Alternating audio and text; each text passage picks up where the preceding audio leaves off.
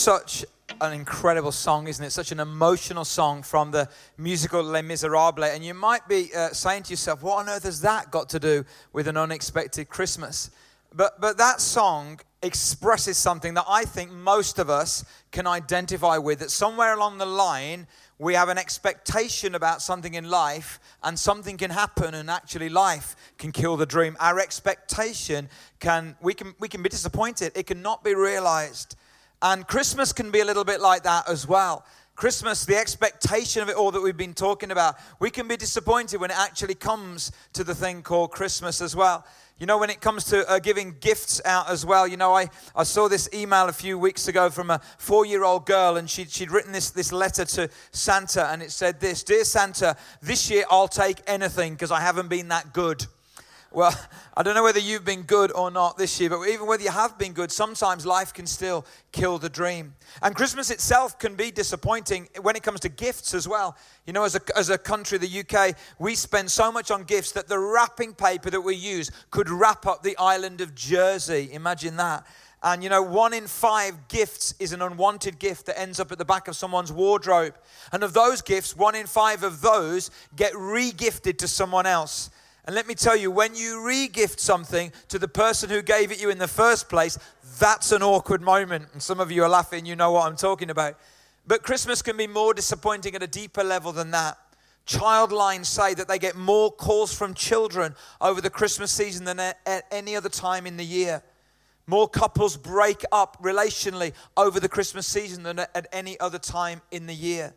But you know, Christmas can be disappointing, but you know, the unexpected can be disappointing, but the unexpected doesn't have to be disappointing. The unexpected could also change the world. And those three characters that you've seen this morning were all characters in the original Christmas story recorded in the Bible. Um, one of the shepherds, one of the wise men, and Mary. And all of them were drawn into the story in an unexpected way. And through the unexpected, they all came to a life changing encounter with God. You see, the hinge of history is to be found on the door of a Bethlehem stable.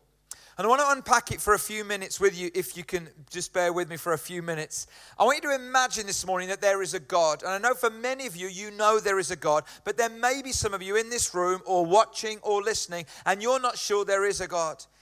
Let me just say for a moment many people say to me, you know, you're a Christian, you're so uh, closed minded, you're so narrow minded uh, for believing in God.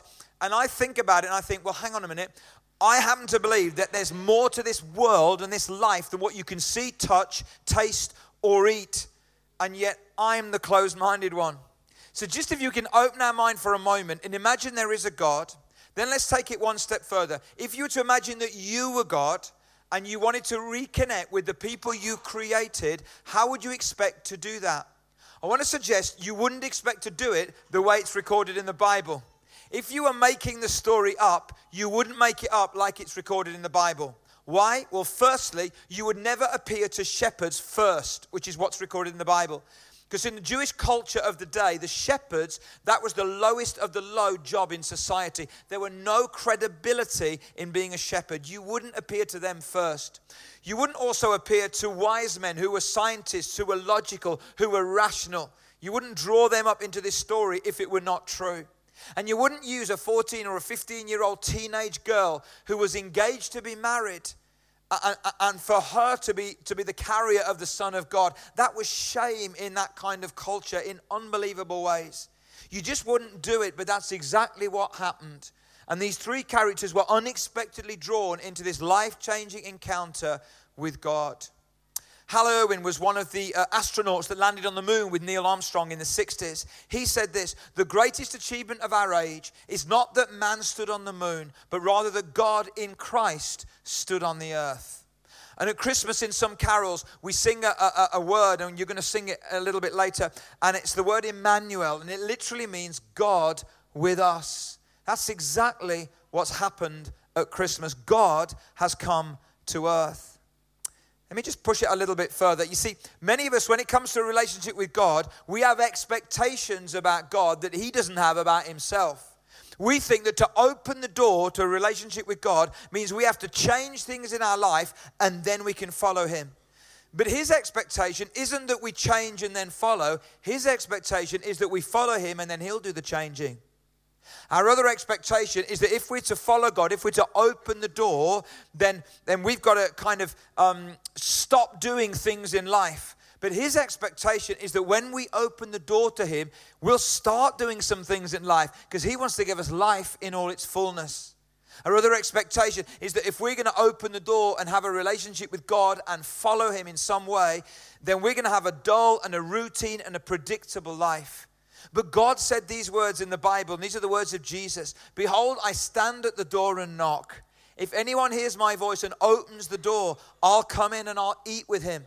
And in one translation, it says, and we'll share a meal together as friends. Isn't that incredible?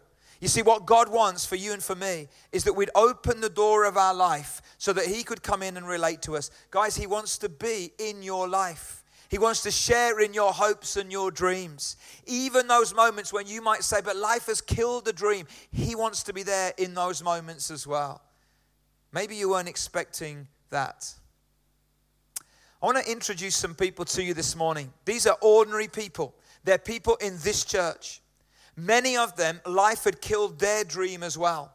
But unexpectedly, they opened the door and God came into their life and they had a life changing encounter with Him, and they weren't expecting that. Unexpectedly, a year and a bit ago, I had a seizure. Quickly, I was rushed to hospital where I had two more. Since then, I've continuously been having seizures, and doctors have been unsure why. This has been really difficult and has been a big struggle to get through. However, during this time, I've realised more than ever that God is good no matter what whether I've got control of my body or not, God is good. In 2015, I was diagnosed with a condition called dermatomyositis, which is a muscle wasting condition. I was bedridden for three months. The doctors told me that it's an ongoing condition that would mean that I'd have to have adjustments done on my, in my house. I had to prepare my children because I could feel my health deteriorating and I felt it was going to be the worst. And I prayed to my God so hard at that time and I asked Him to heal me, get me better so I can come out and start serving my children and my community and my family at large. Unexpectedly, God came through for me because I was able to make the first step down the stairs into the bathroom outside my front door, and now I'm able to walk. I can even run. I thank God for what He has done for me. When I was eight, my dad became a minister, so we moved 200 miles away to his churches. When I was 13, he announced suddenly that he was going to be leaving us to live with another woman. Uh, that was very difficult to cope with. And my youngest brother was only five at the time, and we had to leave our home. Unexpectedly, God gave me a chance to forgive him. I decided I wasn't going to speak to him for uh, many years, and uh, after 22 years, I heard a talk about Joseph forgiving his brothers. I decided that as a Christian I had to choose to forgive, and I did. And uh, it was great because he died this summer and we'd had a relationship again before that happened. 12 months ago, life was really bad. People were dying around me. My daughter was diagnosed with an illness. So I decided one morning when everything had just got on top and I needed a way out, I decided to come to church. I walked through Life Central doors and uh, there was the most unexpected peace fell upon me and I still get that peace today. Since coming here, I've done the Alpha course twice, met some wonderful people, done starting out, and life is getting good. Yes, we've still got a road to walk, but life and with Jesus by me, I know that I can walk this road and I'll make it in the end. I've had three children. My youngest child uh, died when he was 13 years of age. He had two serious illnesses which made him one of only five in the world. My eldest son committed suicide when he was 40. I went into a big depression at, at that time, and my wife decided to leave me uh, and go and live with somebody else. But at the same time, I discovered I got prostate cancer, and I was feeling really, really low. And I was sat on my drive one day thinking there's nothing else for me. When unexpectedly there was a knock on the window, and it was a man a Dutch missionary from OM who lived in the same street. And he asked me if I was all right, and it was quite obvious I wasn't. And he invited me to a church. I hadn't been in the church for some time. And I went, and I realised that's what I wanted, was God in my life. Came to the Zion. I'd known Leon a long time. And I felt really at home. Really at home. So I then was asked if I'd like to do an Alpha course, which I accepted with trepidation. And I got this burning feeling. I was baptized, and it's still burning in me. I want to do something for God. I want to help God. And that's what the rest of my life is going to be devoted for.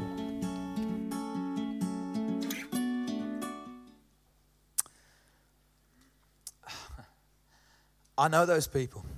Uh, I've seen that many times, and I'm still incredibly moved uh, when I see it again. What are you going to do with this? What are you going to do with this unexpected Christmas? What are you going to do with this unexpected message? I want to suggest a few things you could do. If you do believe in God, and I know many of you do, then I want to encourage you don't get too familiar with this story. Expect the unexpected. The God who broke into history 2,000 years ago at Christmas time is the same God that's broken into their lives and can break into your life and your family's life again. So if you do believe, stay open, keep the door well open. But maybe there's some of you here today or listening or watching and you did believe, but now you don't. You've kind of shut the door on Him. Maybe life got too busy or too overcrowded, or maybe life killed the dream. Maybe you got disappointed with God. I get that. But I want to encourage you don't keep the door closed, open it up again. And maybe this morning you don't believe in God. Maybe you are resolutely sitting there thinking, I don't believe in God. What could you do? Well, here's a challenge for you. You could open the door a little bit. You know, like those doors where there's a chain on, where you can open it a little bit and you can look out, but you're still safe and you've got kind of a, you know, you've got the chain in place. Why don't you do that? Why don't you at least check it out? Why don't you at least open the door a little bit and explore whether God may be real or not. Why don't you not stay closed minded, but stay open to the possibility? And here's how you could do that you could come back.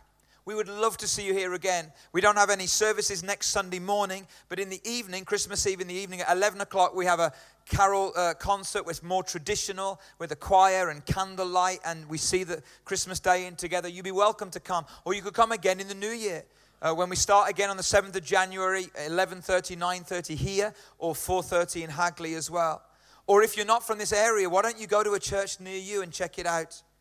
But you know, the other thing that you could do is you could take some literature. There's some free literature that's out there on the desk in the, in the, in the foyer. Just take it and read it over Christmas.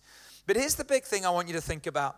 In your program that was on your seats, it talks about the Alpha course. And you've heard some of the guys here and the, the, ladies here talk about the Alpha course. This is a course that's run all around the world, millions of people have gone on it. It's a course where you go to kind of explore the Christian faith. You get some food together, you sit around tables, you have a little bit of presentation about the Christian faith, and then you chat about it and you ask any question you want.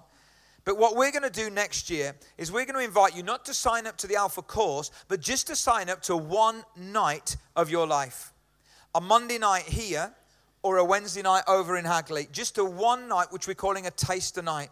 You're going to get some great free food. Some of the musicians you've heard today will, will bring some live music. You'll have a short presentation about the Christian faith. Then you'll get to ask any question you want. If after that night it's not for you, that's fine. Shut the door again. But if it is for you, then maybe you could open the door a little bit and go on a journey.